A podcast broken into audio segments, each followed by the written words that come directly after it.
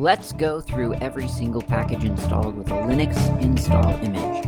I'm going through the software included with Slackware, but these are all open source applications and libraries, so whether you're running Slackware like me, or Fedora, Debian, BSD, or even Mac or Windows, you can probably download, install, and try these on your computer. So chances are you'll be able to learn something from this podcast. Let's get started. First on the list is SBC, that's subband codec for Bluetooth audio output. It's a low complexity audio codec used in the Advanced Audio Distribution Profile, that's A2DP, which is a Bluetooth standard. It can be used elsewhere, but that's what it's included here for. Uh, it uses four or eight subbands and adaptive bit allocation algorithm and adaptive block PCM quantizers. I don't know what half of that means. I vaguely know what most of it means. I don't really know. Couldn't explain it. And um, so I guess I don't know. And um, it, it's for Bluetooth audio output, so it's it is not intended to. It's it's intended to be fast to to to get through um, because Bluetooth is a miserable specification. It really is. I, I can't stand Bluetooth. I never ever want Bluetooth in any scenario, except I guess I do because I use it uh, to listen to podcasts lately. I've got like these headphones that are Bluetooth because every time I was plugging in wired headphones, they, they kept breaking uh, the the connection, like the the the the 35 millimeter or 3.5 millimeter uh, um, plug, which is what an eighth inch now, right? Yeah, eighth inch plug. Uh, it's weird that I've switched over to calling those in metric. That's weird. Um, so the eighth inch um, audio plug, it just keeps breaking, or sometimes in the worst case scenario, it, it it actually damages the port I'm plugging it into. And that's mainly because I have the, the device in a pocket while I'm, you know, I'm walking around listening to this thing. So anyway, Bluetooth does at least help me get around breaking cable connections and like I say, the worst case, the the output thing, but um the the port. But really I do not love Bluetooth. I find it very um I just find the whole process unfriendly, unreliable. There are still devices that that say that they have Bluetooth, and for whatever reason, I just can't get a Bluetooth thing to connect to them. It's just, it's just a miserable specification. I really don't like it, and I wish we had something better, like anything, I, anything better than Bluetooth um, audio over Wi-Fi. I don't know, like hyper local Wi-Fi, which I mean really is what Bluetooth should be. Like in theory, I like Bluetooth. I think it's it's in theory a really cool specification. It's like that personal network, like in Shadowrun or something. But it, it's just it doesn't work. It's not reliable. It's slow. You would not want to uh, count on it for anything really. So I don't. But that's what that is. SBC is the codec required for Bluetooth uh, audio output, and and the key again to Bluetooth is to keep things small and and and fast. I mean, because it needs to. I Bluetooth is very very slow, so you, the data you're sending through it needs to be really basic, and that's what SBC aims to do. Uh, why SBC and not um, I don't know uh, what was it Keltec? No, uh, Celtx? No, that was the screenwriting Speex. Let's just say Speex. Why that? I don't know. Probably a different process. Um, SDL is next. Simple Direct Media. Simple Direct Media. So direct media is all one string. Simple direct media layer SDL library. This I think we've talked about like the SDL graphics, the SDL this, the SDL that. This is the simple direct Media Layer, a generic API that provides low level access to your audio, to keyboard, mouse, joystick, 3D hardware through OpenGL, now Vulkan, and 2D frame buffer across multiple platforms. Um, SDL is just kind of it's a big deal. It it it's it is such an important multimedia library for just just for those experiments that you're doing with like you know if you're programming a game or something and you you just want to monitor for keyboard events sdl is there and can just talk to your keyboard. It is so simple and so so so pleasant to use. It is a really amazing library. Um it is it is it, it's it is a you know a framework um, a set of libraries that that's there for you so that you don't have to figure out where those signals are coming from. You don't need to care about how the how what to monitor for based on an operating system. All you do is call SDL and it has already done all of that because it's been compiled for that operating system. So it's got all the information you need. It, will it's it's got the signals you're listening for. It can send the signals you want to send. It's it's it's an important important library it's probably one of the possibly the single most sort of impactful library for um, those early days of porting games to Linux. If you uh, listen to talks by Icculus, uh, what's his real name, Ryan Gordon, I think, uh, then you'll you'll know that he uses or used at least I don't know what he uses now, but I mean for the longest time it was all SDL based. That was the way that you get the game to run on Linux. It's not a magic process. You don't just like swap out uh, DirectX or whatever Windows uses, I think it's DirectX, uh, with SDL, and suddenly things work. But but you know that's the kind of thing that you would need to look to if someone has hired you to take this game, make it run on Linux. You're you're looking at SDL. I mean, unless you look elsewhere, which you can do, but SDL is just kind of like it's the low level. Like here's the access that you need. It it'll you can do all of the things. You know, you can draw graphics. You can monitor and send keyboard or, or uh, gamepad events and so on, and sounds and all that other good stuff. So SDL, very important. Uh, Serf, S-E-R-F. It's a high-performance asynchronous HTTP client library. Um, this is a C-based library uh, built upon the Apache Portable Runtime library, so it can help you if you're writing a C application. Uh, it'll help you ingest and process data over HTTP. Um, so if you were, uh, I keep thinking, oh, you'd be writing a web browser, but you wouldn't be really. But let, let's say you wanted to, you know, you want to interface with something that communicates over HTTP.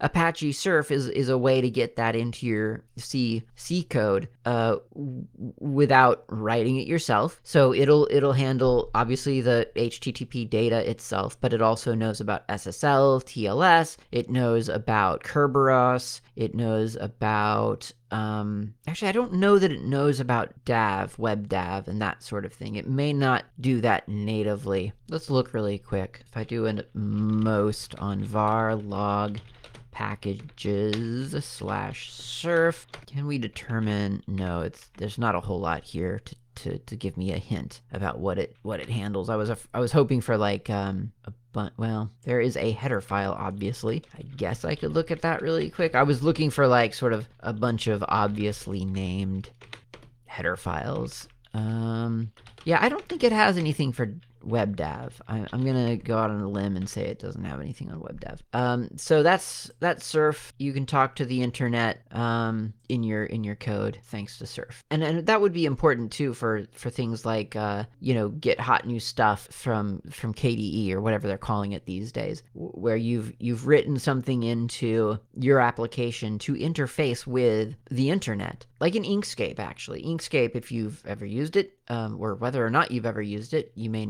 or may not know about this, um, you can sometimes import a, a, graphic from the internet by just giving it, uh, you know, you, you you go to file import graphic from internet or something like that um, and and you can navigate sort of around and, and find like an svg on on one of the usual svg provider sites and just import that straight into to inkscape which saves you a couple of clicks. Otherwise you'd have to go to the website. You'd have to find the thing, you'd have to download it and save it onto your hard drive and then go back over to Inkscape and then import or open that in, you know, so it, it's just, it's, I guess, almost less about clicks and more about just staying in the application you're in. And, and I don't know that that used Serf by any means, uh, but that's the kind of interaction you might use Serf for, where you're, you're sort of, the user doesn't think of themselves as being online during this transaction, but you're actually talking to the network. SG3 utils, that's utilities and test programs for the Linux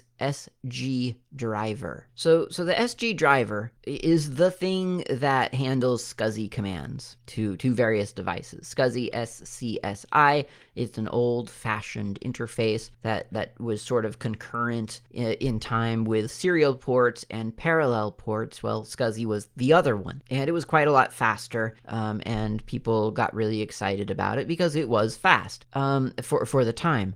It it does actually get used in more than you might imagine, uh, because yeah, sure, SCSI, yeah, you know that would have started it been really popular for hard drives because that's where that that's where you really need that bandwidth but uh, so so SCSI, the SCSI like commands and and the the protocol is you know used in part for like common devices like USB drives. Um, uh, ATAPI devices. That's like a CD drive or a DVD drive or a tape drive if you happen to have one of those. Uh, but even like Fiber Channel, uh, IEEE 1394, which I guess apparently uses something called an SBP protocol. Don't know what that means. But uh, SAS, iSCSI, kind of obviously. FCOE, don't know what that is. I'm just reading this off of the uh, Slackware package description. But the SG driver itself was developed for Linux, for the Linux kernel back in 2.4 days. It's been, you know, upgraded and kept kept along for the ride. Um, and it it works as well for other other Linux uh, other Unix like systems uh, or Linux like.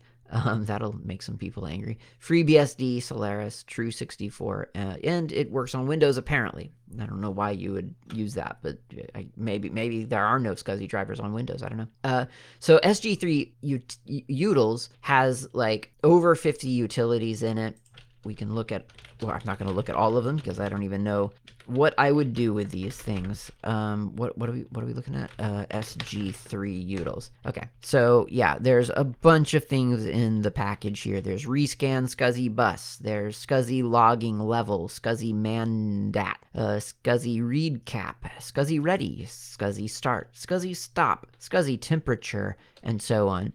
So I mean, there, yeah, there's a bunch of utilities there that um, that you might, I guess, have an opportunity to use someday. Um, if you were sort of debugging or, or looking into SCSI devices. So, for instance, there is uh, the SCSI underscore temperature command. Type in SCSI underscore temperature and then a path to a device slash dev. Let's do SDC. And it returns, uh, in this case, an error because uh, there's an illegal request invalid opcode. So I guess because this is an ATA maybe and not something else. I, am not sure why that would not work. Bad example, I guess. Um, oh, what about a USB drive? Because it did say uh, no, doesn't. Nothing seems to be working here. Of course, it, it could also be. Here we go. No, no, it doesn't work.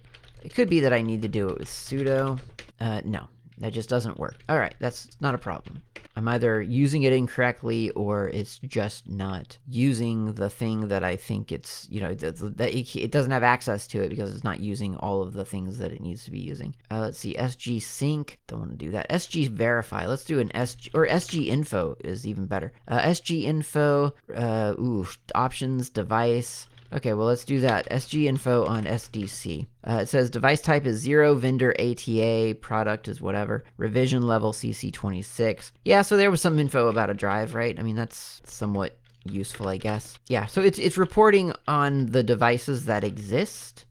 Uh, but what it's telling me and whether I care is beyond me. So obviously, I don't know what I'm doing here with the SG uh, commands there are as it says over 50 utilities. So if you're if you're looking into debugging scsi or writing something that uh, you know for some reason uh, needs to send a, a, specific SCSI command to some device, then then that would be the thing to use, the SG driver or the SG3 underscore utils specifically. Next up is an, an, an interesting Nepomuk project. And Nepomuk, for me, uh, sort of brings back memories of the opening ceremonies for KDE 4 that was uh, held at the Google um, Google headquarters in in wherever in California, and I I was able to attend that, and it was was it was really fascinating. Met lots of people there and was just in amongst the well, obviously the KDE community. It was very exciting at the time, uh, and I look back at it just sort of starry eyed that I was even there. I mean, I I forget. I think I got in because I mean it, there was kind of an open invitation, but I, I had emailed and said, hey, I'm a podcaster. I'd love to go and do interviews, and I did. I, I think did I do interviews or maybe not. Um, but I, I definitely reported on the event, as it were, and uh, and it's in the archive somewhere. There's there's some chatter about it in in an old show. But um, th- there was talk then about Nepomuk and this this concept of a well certainly a semantic desktop is what well it was specifically a social semantic desktop this was um, if you go to semanticdesktop.org you can read more about it or nepomuk.semanticdesktop.org specifically to get more information about Nepomuk. Um, and and the I see, and this is this is where I kind of I struggle because I feel like they have a lot of very exciting ideas, and none of them describe anything specific.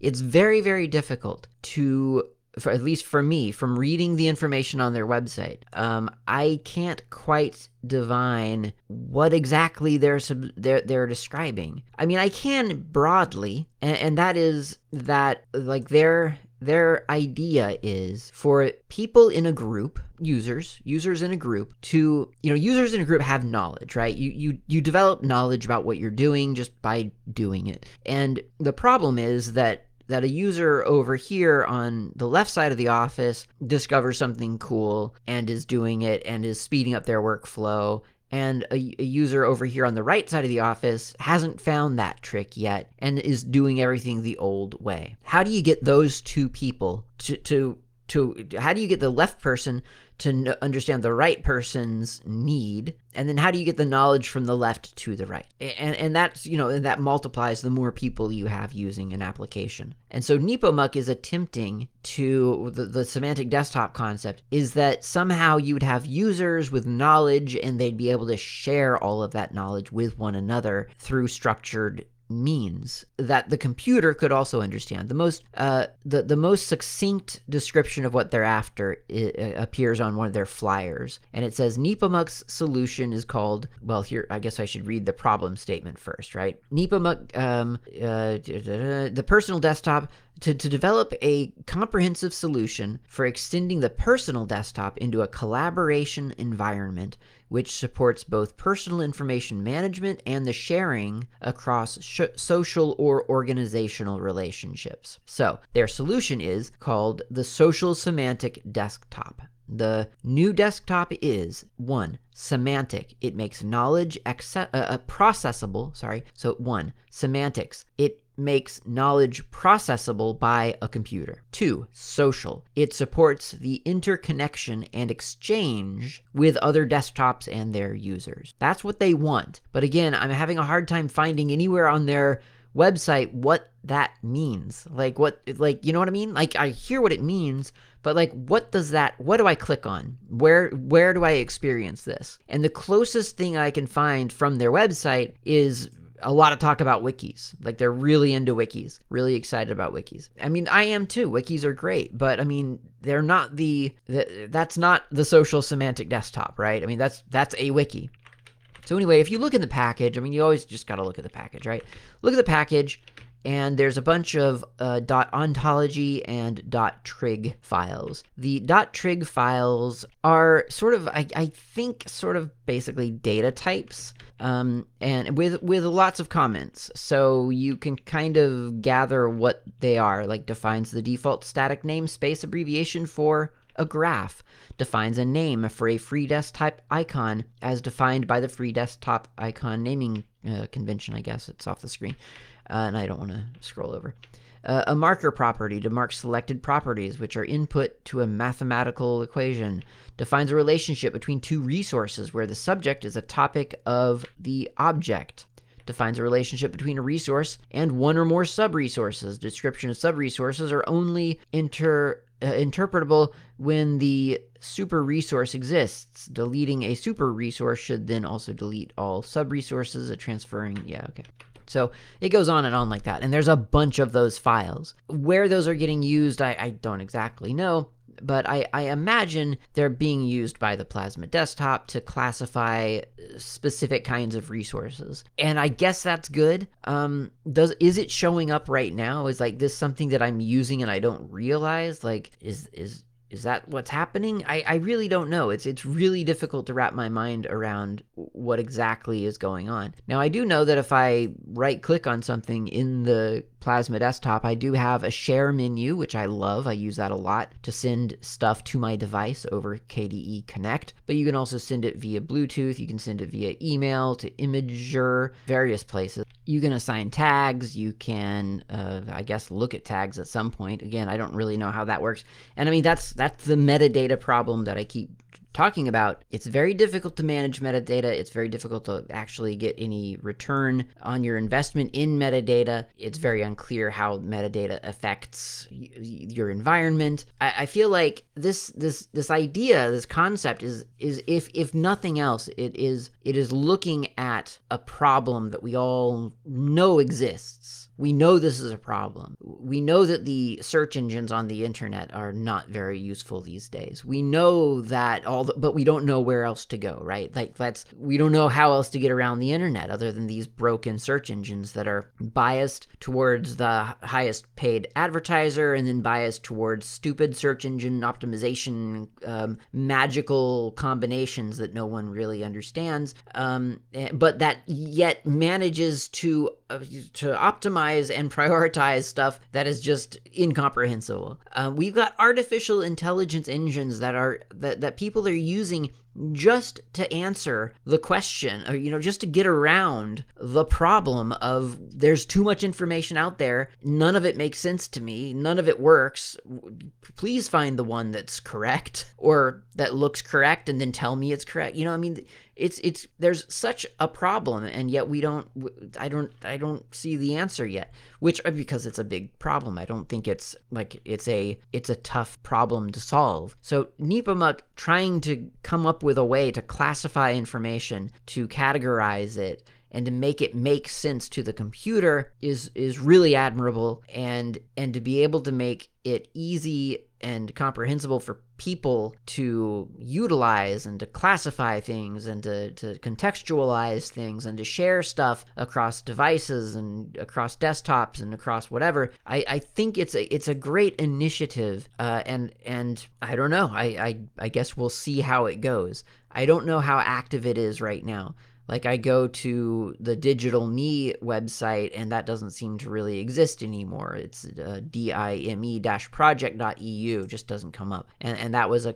a component of sort of like the realization that it's not really just a desktop anymore. It's not just a social semantic desktop. It's a social semantic digital life. So I don't know where all of this stuff is. I can't get a good feel for it from the website. It's fascinating to look at and to dream about and maybe to to hope uh, uh, for some some progress on, but right now it it it does seem to be exactly what's in the package a collection of ontologies. Next up, shared MIME info. This information has the combination of GNOME and KDE databases that describe what kind of data your data is. We've talked about this before MIME data or, or MIME, the MIME system, multi purpose internet mail extension MIME. So files have a MIME type. This was, I guess, developed for email but it's it's used, you know, on the desktop today, and it helps your computer determine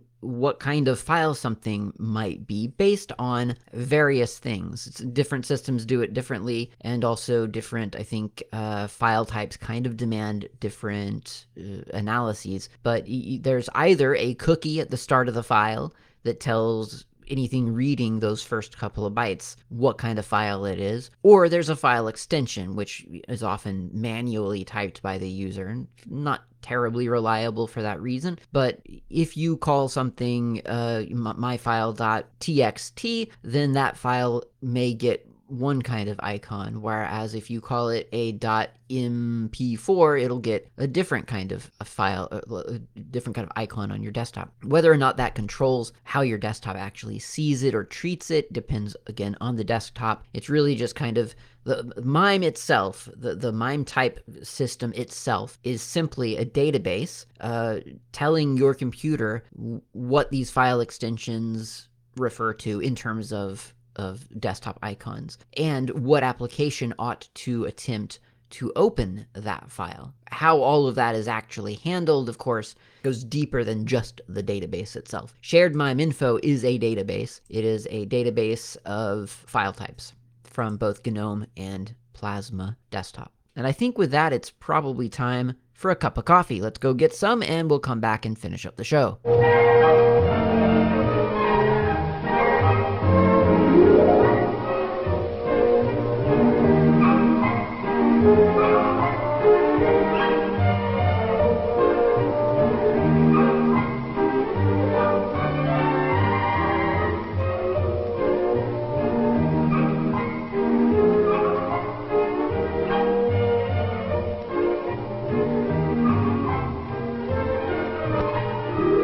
Back. I have coffee from a uh, sort of a big bin store, a dry goods store, where you bring your own container, fill it up. This is not the one. From, that's not, not my usual big bin store. This is from a different one in a city called Invercargill, which uh, is like if you go there, you get to basically everywhere you go, you get to say you're in the southernmost one of those. So, for instance, I went to uh, to grab a bite to eat at a place called Burger Fuel, which has vegetarian burgers, which is why I went there. And um, I think it's a chain, at least within New Zealand. I'm not sure if it's anywhere else, but it's maybe in Australia too. I don't know, or maybe the whole world. I don't know. I just it was a place that was open at the time I needed food.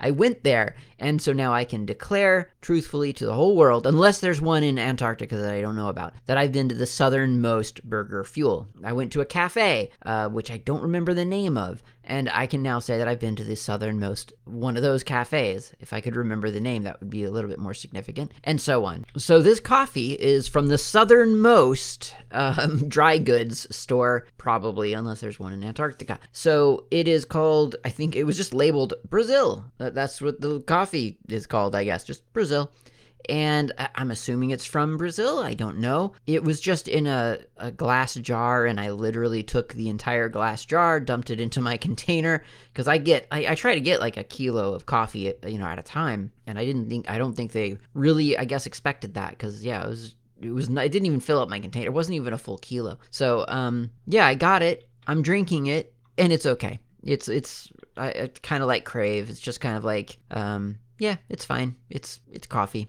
Uh, I'm, uh, it's it is not anything super impressive. Let me see if let me see if I can describe the flavor with all the wonderful words that English language provides for describing flavors.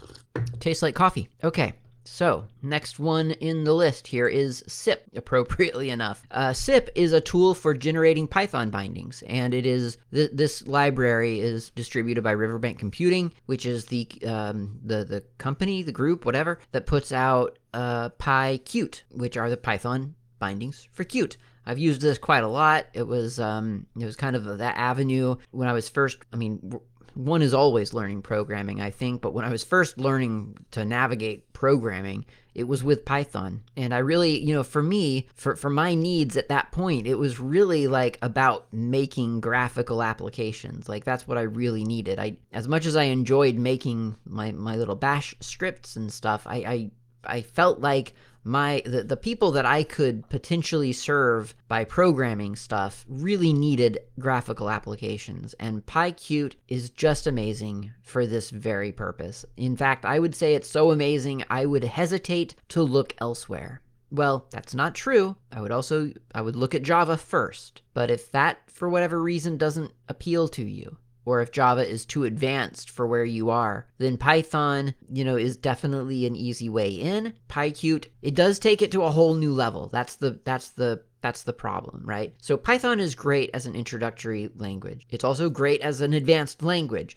But those are almost two different languages. I mean, it's literally the same language. But at, at a certain level, when you start doing certain things, then you you necessarily have to completely change what you think you knew and learn a whole bunch of new stuff. And I think that that's a that's a difficult thing to communicate in Python, and it's difficult for the user, for you, if you're learning Python, it's difficult for you to know when you're ready, sort of to go to the next level. And I, I don't feel like I don't feel like programmers necessarily talk about that difference all that often. And, and it's, it's I think it's an important one to talk about because you can quote unquote learn Python, but be nowhere near writing uh, I don't know a graphical application or a large language model parser or whatever. You know, like it, it's there. There are just things that that yes, you've you've got all the basics, and you've got maybe even the, all the intermediaries, but or in, intermediates rather.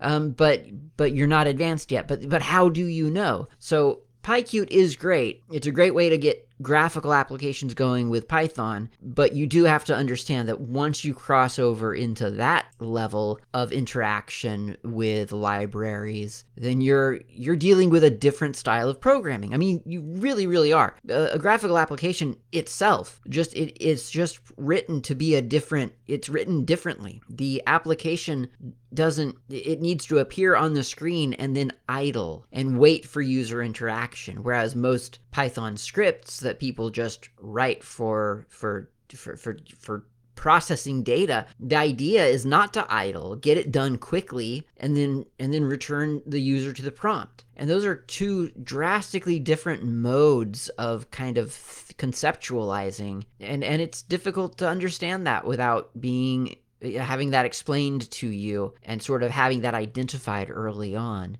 It's almost to the point that I, I, I, almost think that, that GUI application programming should be maybe earlier in the typical Python lesson. I could be wrong on that. It, it's a tough, it is a tough topic to tackle. Um, so that's SIP and and that's included in Slackware. So if you want to start programming with like PyQt stuff today, you can do that. Like that is on your computer right now uh, on Slackware anyway. I don't know what computer you're on, but I mean, on if you're on Slackware, it's there. For instance, Emacs hello.py or or whatever your text editor is. Doesn't have to be Emacs. Import sys. Import sys from pyqt5.qtwidgets that's Qt widgets uh, with capital Q, capital W. Import Q application, Q widget, Q label. So those are the those are little components of Qt widgets. There's the application widget. There's the uh, there's the label widget, and so on. The uh, application is less a widget than, than the, the, whole package. But anyway, uh, from pyqt5.qt import Qt, uh, Q, Q icon. That'll give us an icon. Oops. That'll give us an icon. Uh, from PyQt 5 Qt core, import PyQt slot. Slots and signals is what Qt uses to relay information from you to the application and from the application to you and from the application to the application. All right, so we're going to define uh, a thing and we'll call it window. Def space window, parentheses, parentheses, colon, and then indent app equals q application parentheses sys.argv close parentheses. This is the way that you get um, system arguments into your application, but you're also creating an application. You're saying, uh, create an, a variable from me right now called app, and we're going to, as a template, as it were, we're going to use everything from Q application. So just take whatever Q applicate Q yeah Q application and whatever system arguments the user has provided and dump them into app. Then next line, still indented, widget equals Q widget parentheses parentheses. Next line, text label equals Q label parentheses widget close parentheses. So we're saying that we want a widget in our application, and the widget that we want, or, or rather what we want to do with that widget is to put is to to create a Q label, which is one of the components from pyqt5.qtwidget. Text label dot set text. So now we're we're using that Q label entity called text label, which we created. It's a variable. What's the variable contain? Well, it contains the template of Q label, which we're applying to widget. Uh, text label dot set text. So now we're using a function called set text from the, the class Q label. Parentheses, quote, hello world, close quote, close parentheses. Text label dot move. So move is another function from QLabel. And we get to position this. Uh, let's put it at 66, comma 66. I don't know where that'll be within this window, but that's where it's going. Widget dot set geometry. Uh, let's do, I don't know, 66 comma 66 comma 200 comma 200 that's a lot of squares but I, it sounds right to me. Uh, close parentheses. Widget dot so again widget being the q widget. Widget dot set window title my PyQt example, close quote, close parentheses, and then because this is programming, you have to do a widget dot show parentheses parentheses. I mean, you know, I say it's because it's programming. Like you'd think that that would just be assumed, right? Like in the future, in a future world where computers understand what you mean instead of exactly what you say, this would be different. Sys dot exit. So this is um, if something happens, then we're gonna exit. So that's uh, sys dot exit parentheses app dot exec underscore parentheses parentheses close parentheses. So this is this is tapping this is a great example actually of how these frameworks make make something that seems simple exactly as simple as it seems. All this is saying is that, hey, if you receive an exit signal, then exit. But in other applications, you literally have to write a function where you're like listening for all the different ways a user might exit, whether it's going to a menu that you've created and selecting exit or just clicking on that little X button at the top right of their window or the top left of their window, wherever they have their close window button located, and, and clicking that. And of course, you didn't create that. That's a component of the operating system. And I mean, who knows what the operating system is sending when, they, you, when you click an X at the top of the window? Like, what kind of signal is that? I don't know. I wouldn't know how to look for that on Linux, much less Mac, much less Windows. You don't have to. Qt knows it already. So that's that's a beautiful like the fact that that's a one-liner, which I mean, Admittedly, it makes no sense. Set uh, assist dot exit app ex exec underscore. That's stupid. I hate it. It's dumb. But the fact that it is that simple. I mean, you'll never under you'll never remember that. You'll never know that. You you just have to find out what the magic incantation is. I I cannot stand code like that. That's my least favorite kind of code. sys.exit uh, parentheses app.exec underscore parenthesis parenthesis parenthesis. Oh, it's terrible. But there it is. It is simple. If space, uh, and this is unindented now. So if space underscore underscore name underscore underscore equals equals clo- single quote underscore underscore main underscore underscore close uh, close single parentheses colon that's my other least favorite line, I think. This that that is my least favorite incantation in all of Python, I think. If underscore underscore name underscore underscore space equals equals space, quote underscore underscore main underscore underscore quote colon i hate that that's the stupidest line i wish they would change it i know that it has meaning but it is so obscure like to understand what that's actually saying i just i wish they would just rewrite that in something that feels more, to me, more Pythonic. I'm sure to, to the people who are actually building Python, this is very Pythonic. Like, this probably makes exact sense. But for me, from from understanding it on a user level or trying to explain it to someone, that just doesn't mean anything. That's not a statement that has meaning. But I, I get it. It's it's just it's different audiences, different requirements. Um, and then indent window parentheses parentheses. Now, what is window? Well, that's the function that we created, def window. That that's that. So all we're saying is, as long as this has been um, executed as a as a as an application and not being imported as a library, then then just default to launching that function. Okay, so I save that, and now I'm going to python 3 space dot slash hello dot py, and sure enough, I get a window that's a little bit boxy with the word hello world right dead center in the window. What, what happens if I make it big? No, it doesn't. It, it's not very flexible. I mean, the, the window, you can make it big, but hello world just kind of stays exactly where it is. Um, and there's my PyQt example, and it's, it's a little window that looks exactly like, and there's an icon in the window.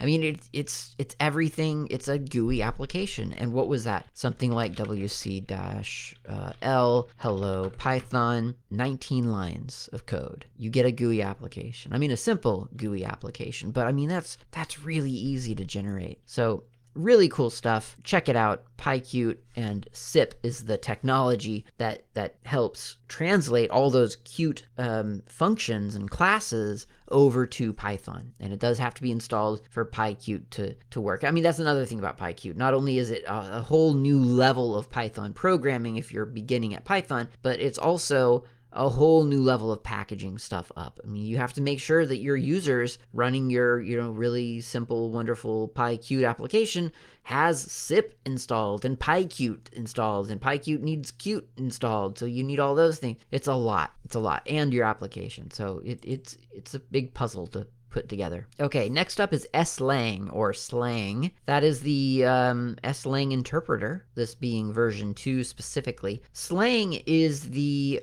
programming language uh, developed by and probably for um, Jed, Jed, the the editor, Jed. Uh, this is John E. Davis, J E D, Jed. If you go to jedsoft.org slash slang or slang, he explains it this way. slang is a multi-platform programmer's library designed to allow a developer to create robust multi-platform software. It provides facilities required by interactive applications such as display screen management, keyboard input, key maps, and so on. The most exciting feature of the library, though, is the slang interpreter that may be easily embedded into a program to make it extensible. While the emphasis has always been on embedded nature of the interpreter, it's also uh, it can be used as a as a standalone through SLSH, which indeed is um, included with with this package. So if you type in SLSH at you know in a terminal then then you're in an you're you're in an interpreter. You're like a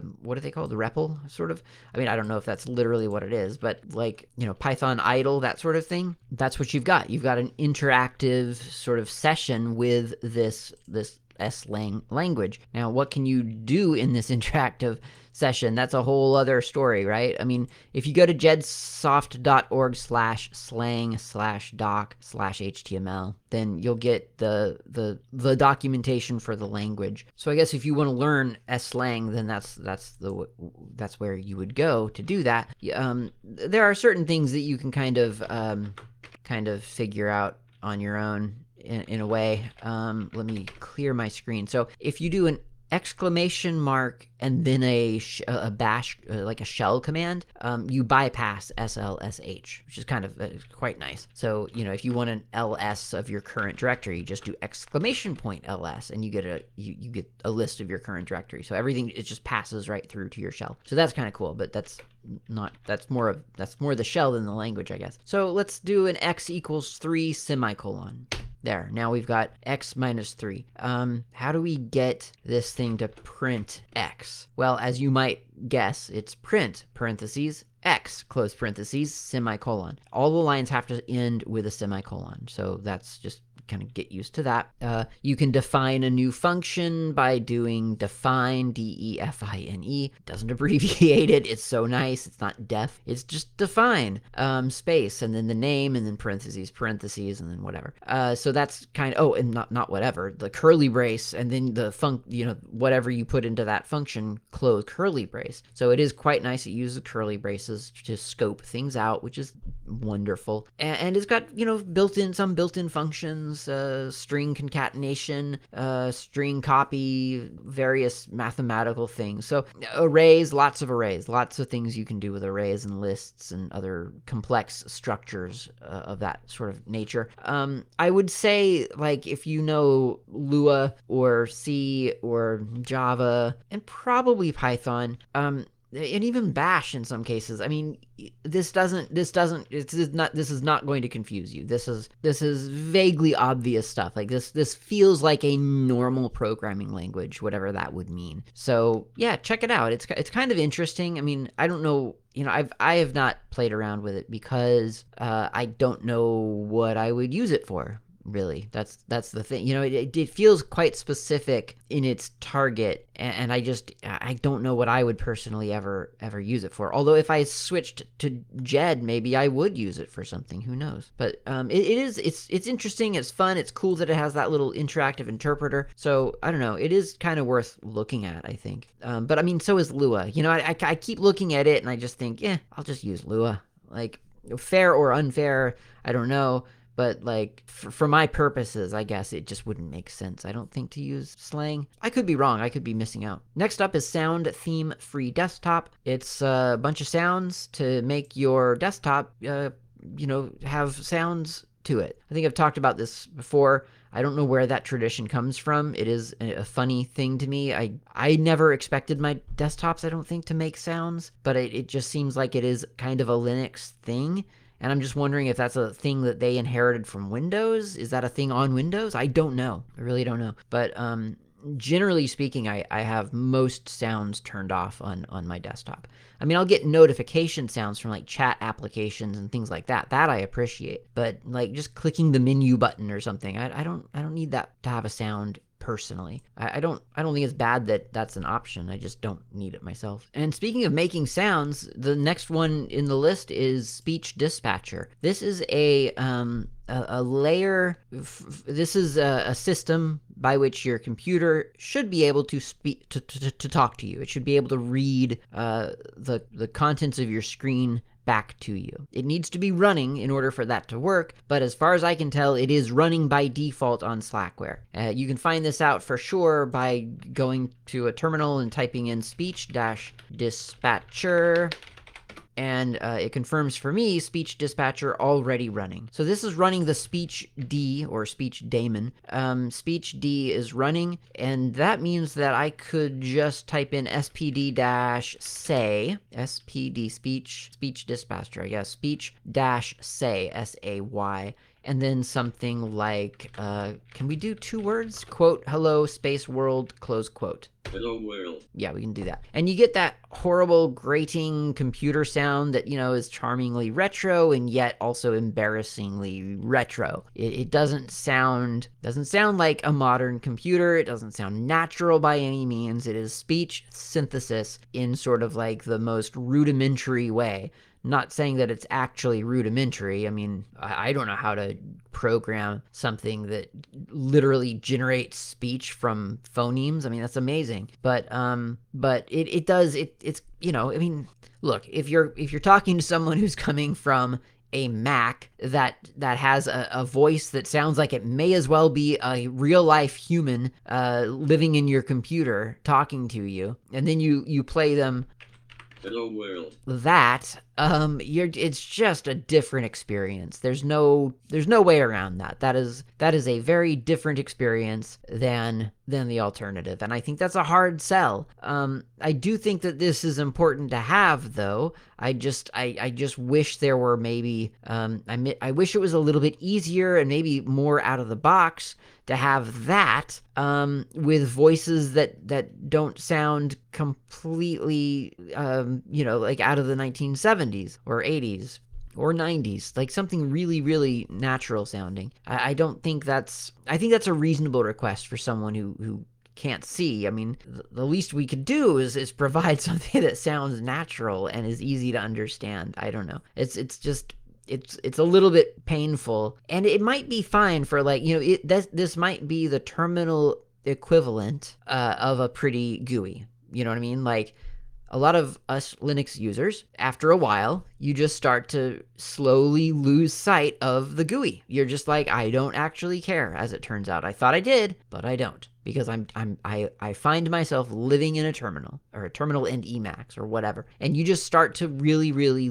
lose sight of how of of sort of what a GUI looks like. You just don't care anymore. And I think, you know, possibly for for a blind user, that might be the same thing. Like after a while, it's just like, look, what I want my computer to do is to speak fast and uh, just it just needs to give me a sense for what what's there. And that might be fine for some users, but there are other users who never lose sight of the GUI, right? Like it has to look good. They're not going to live in a terminal. They want the GUI. They want the GUI to look good. They want it to feel modern, etc. And I think there's just just as that exists. There are people who don't want their computer to sound like it was generated back in the 80s, that it's generating like natural speech. And I think that's a perfectly acceptable requirement to have. And I, I just wish it was easier to get that here on Linux. Now, Orca um, the screen reading application Orca supports speech D, so that's in part what this would be used for. I don't really know what it's being used for on Slackware other than speech D-EL, which I don't even know if that is on Slackware, but you could install it in Emacs. Uh, and then you can have like uh, your whole everything read to you from Emacs and your Emacs shell. Uh, it would be quite a, a, usable sort of blind interface as long as you're just interested in text. There's almost yeah, there's rather there's also Emacspeak, but that's not the same thing. That's a different system. Um, Speech D being already installed on Slackware may be the easier thing to set up for a Slackware user, to be honest. So that's Speech Dispatcher. Let's talk quickly about Speex, S P E E X. This is a codec. I used to release this show in Speex, uh, in part in Speex. It was um, Ogg and Speex, I think. And then Opus came out, and suddenly I didn't see the reason to ever, ever use Speex again. And I don't, I do not hesitate to to reinforce that that that is Speex is was it was very low low like low bit rate uh, the file sizes were very very small but it it did not sound crisp it did not sound clear whereas opus can get really, really small files and sound amazing. So it just doesn't make sense, I don't think, to go to Speex for me. Now, it might still make sense for certain applications uh, like Mumble or something like that. But for me, yeah, I'm, I'm just using Opus. It's perfectly acceptable and, and sounds great. So um, I, I consider this show really the official release. I, I I think of as the Opus release. Like that's that's the one that's a small file, but it still sounds fine. Speex never did music very well. Like really, really did not do music well. Um, and then it, it just barely did the voice well. And I mean, I could have probably done a better version of, of a Speex release, but then you're losing the file size advantage. Whereas Opus, I feel like you get the small files and it sounds good. All right, next up is Speex DSP. That's a um, DSP library, which I uh, now that I'm about to say it out loud, I've completely forgotten what DSP stands for. My goodness digital um, digital signal prop processing. There we go. Digital signal processing. It's a patent-free, open source free software DSP library, which essentially means that if you're a programmer and you're looking to encode something uh, as Speex from your application, you're probably going to be using this Speex DSP. All right. Next up is SPIRV LLVM translator. That is we've talked about LLVM. Um, SPIRV or SPIR-V is a shading library developed by, or a shading language, I guess, or specification maybe, uh, developed by the Khronos Group. So if you're doing 3D shaders, that kind of thing, you might be able to use SPIR- V. And if you're doing that, then you might want to tie that into your compiler. Uh, and if it's LLVM, then this would be the thing that could translate those two things for you. It's bidirectional, so it'll go from LLVM to SPIRV and the other way around. So that's what you'll be using. Uh, next up is Startup Notification. It adds support for applications to use busy cursors while starting up. Not much more to say about that. It, it's, it does exactly what it says on the tin. Next up is SVGA lib, and this is a funny one. So it's it's not actually SVG, it's it's SVGA lib. The S I think stands for what was it? Super secret super secret i don't know uh, whatever svg svga whatever that stands for is what the s stands for um, what what does it stand for uh, uh, super super linux super vga graphics library I don't know my VGA, SVGA. I, I never paid attention to that sort of thing back when I was using computers when like that was a thing. I mean, it still is a thing, but you know, but you, you used to really have to know your like what kind of monitor is this? Is it a VGA monitor or a SVGA monitor? Or, you know, like that mattered and the refresh rates mattered and, and and all those other things. Now I don't know. So anyway, Super VGA. Um, this is a way to write sort of directly to the screen without having to resort to fancy technologies like you know X11 or or Wayland. You can just write pixels to a frame buffer like they did with S with, with I guess SVGA. Uh, I've, I've never you know I've never programmed for VGA. I don't know anything about it, but like I guess that would be how they would have done it. So uh, in your C code, you would use uh, you would include vga.h that's one of the header files included with this. And then you could do things like you could tell your little application like what kind of vga monitor you're pretending you have. Uh, you, vga underscore set mode and you can tell it the resolution and the pixel depth or the color depth whatever. Uh, and then you can set the color that you want to draw and then you can draw a pixel at a certain location on that grid that you have just defined. So it's vga underscore set mode, and then something like, you know, like 320 by 200 by 256 or something. And then VGA underscore set color. Uh, there's a whole list. Zero is black, one is blue, two is green, three is cyan, four is red, five is magenta, six is brown, seven is gray, and so on up to 15. Uh, and then SVGA, or rather uh, VGA underscore, uh, now that you set the color, underscore draw pixel, parentheses wherever you want that to go. So you've got a grid of 320 by 200. So you could do like, you know, 15 comma 20 or something. And that would draw a pixel on the screen for exactly, you know, like one millisecond or whatever. Like it would just flash on and then disappear. Um, but then you could do like a sleep or something and have it stay there for a little while. Um, and then you could exit. And that would be more or less what you would do. Um, and that would kind of work. Like that would draw, you've just drawn a pixel on screen and see. When compiling it, of course, you need to link to the library itself. So that's dash L VGA. It's not SVGA, it's just dash L VGA. It took me ages to figure that out when I was playing around with this over the past week because I just wanted to make it SVGA every single time. And um, it turns out if I just scrolled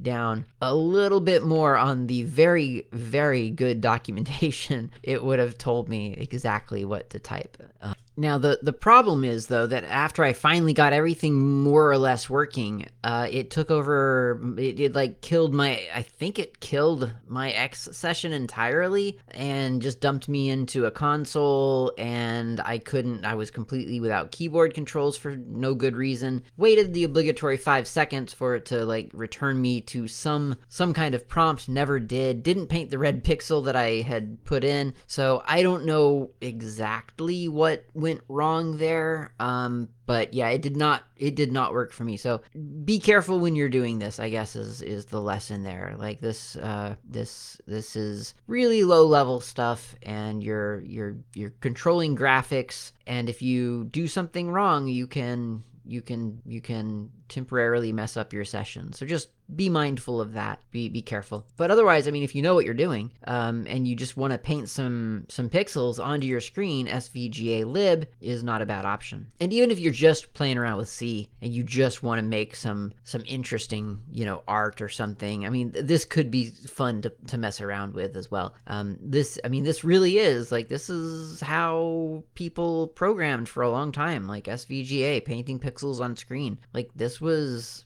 this was like legitimately like for a good a good long time in computing history. This was th- this was color, this was painting, this was everything you did on a computer. That's what this was. So that's kind of cool to, to look at from a historical perspective. But um, you know, the zero through fifteen color color sch- scheme definitely definitely kind of you know retro um, and kind of cool to see. But yeah, it's it's something to maybe look at with care. You, you need to know what you're doing. It's C. Don't just type stuff in and then eh, run things as root you know that that that can break things or n- not seriously but it, it could screw up your session anyway okay last one in the s section is system config printer this is a cups printer administration tool it is the um, a tool written in python using pygtk no less and if you launch it system config printer you get um, a little print window. You may have seen this before. I always thought this was part of XFCE, to be perfectly honest. I knew that it wasn't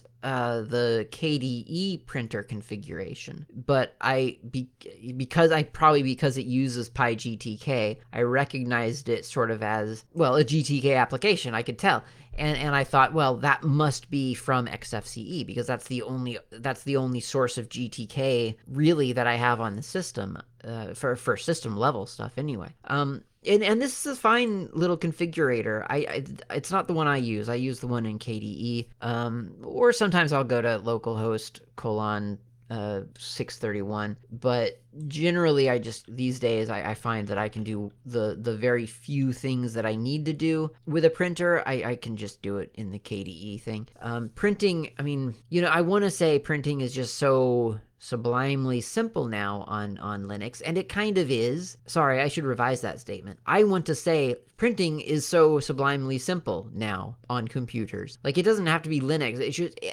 computers, modern computers and printers should be so much better than what they are. Like it's just it's such a disappointing technology, especially when you think about the fact that the GNU project literally got started after not being able to print. Like that was the, the that was the impetus for coming up with the idea of freely available available software uh, that you share source code with one another was because a printer wouldn't interface with Richard Stallman's computer. Like, that's how long this printer issue has been. And I mean, these days, I will admit, like, I, I have this stupid laser printer that seems to be dying. I replaced its toner, and for like a good two days, it seemed to be fine, but I guess, I don't know, it, I guess not. But I, I've got one in my office, and I, I really need to get rid of it, to be honest, and get a new one. It's on my list to do. Um, but I mean, you, I just plug it in, and it's just, it just pops up into my, you know, I don't, I don't even remember adding it to my computer. I'm sure I did, but it's just so easy. It gets auto detected by cups. You add it and you, you can print to it. And, and you don't even, you don't need like the company's driver. You just can use the free drivers if you want. It's just so nice. And of course there's HPLIP or whatever on Slackware as well. So you have a bunch of HP stuff anyway. It, it is really, really nice. Now there is still a printer out there and you, you will find it or I will find it when we least expect and it will completely elude configuration and it will be annoying and it will just make you hate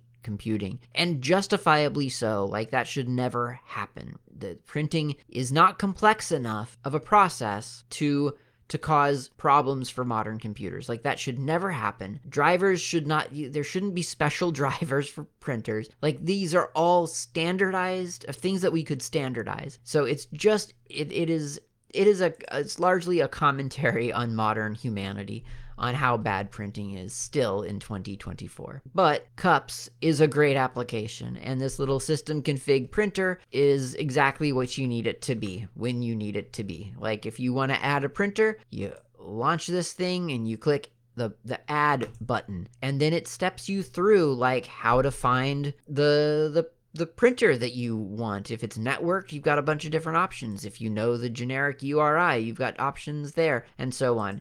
Typically, like I say, like most of the time, honestly, printers are just auto discovered by my computer. So it just doesn't even like if it's on my network or or connect to it connected to it through a USB, then it'll find it and I can add it that way. It's so so simple, so nice. Um, I my, my partner actually had a she had they'd gotten a new printer at her workplace and she's running um, a gnome desktop and on her on her laptop and she she she was going to ask me on the weekend to come in and help her you know set that up and i was up for it and instead uh you know the friday before the day that i was supposed to do that she messaged me and said oh the printer's just it just it's just it, it just was just there. It was just there in my when i went to print it was just there. And that's how easy it is. Like that's how easy it is and that's exactly what one wants no, I actually did have to go in and help configure it because it does need special drivers, as it turns out. Like, it, you know, the auto discovery using a generic free driver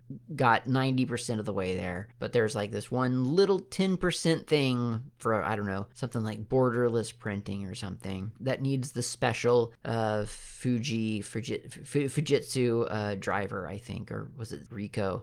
Or Xerox, I don't know. You know, so some stupid thing that that actually, oh, by the way, we tricked you. You do need the special driver. It's very annoying. And I guess that's that's the thing, right? It's like we we th- these things don't actually need special drivers. Like all of this could be an official specification for printers, and we could just make it work. We could just work. But that's not what we're doing for some reason. It's very annoying. But this, again, system config printer, great little application. I don't use it. I just use the printer settings in KDE. But certainly, if I was running XFCE, which I have to do soon so that I can be ready for the XFCE uh, software series that's coming up uh, eventually in this in this overview of all the packages installed with Slackware, um, then I would use this for, for sure. Yeah, this is great. This is a great little configuration application. And cups, I mean, it makes it just so easy. Like whether you go through localhost colon 631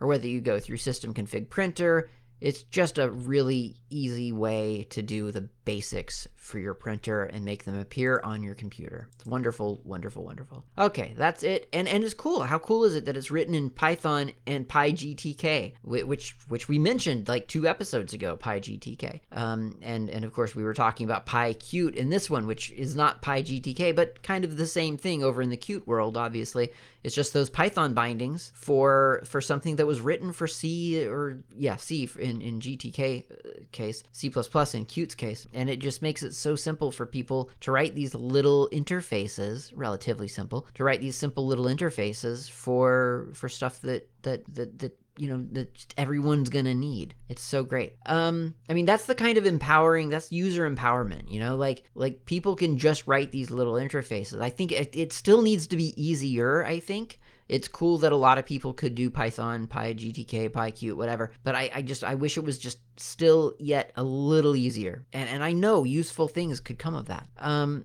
or a bunch of useless things. Either way, it would be stuff that people could do on their computers and share um, through maybe a semantic social desktop. Who knows? Uh, so that's all the S's. So we're just down to the last, really, two screenfuls. So yeah, it's not not long, not not much longer in the L section at this point. We are getting very very close to the N section, the networking section. Don't miss out keep coming back to this show every week so you can get past the L's and into the N's. Thanks for listening. Talk to you next time.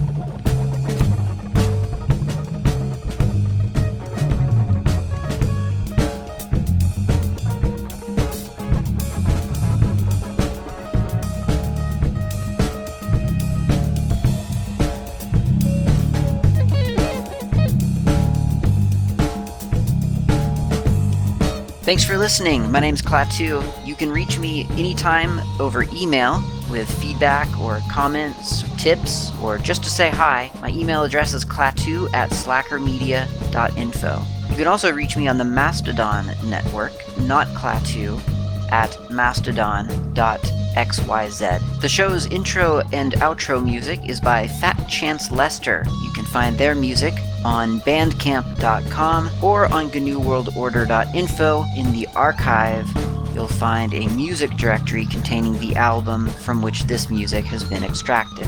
Until next time, thanks for listening and keep the source open.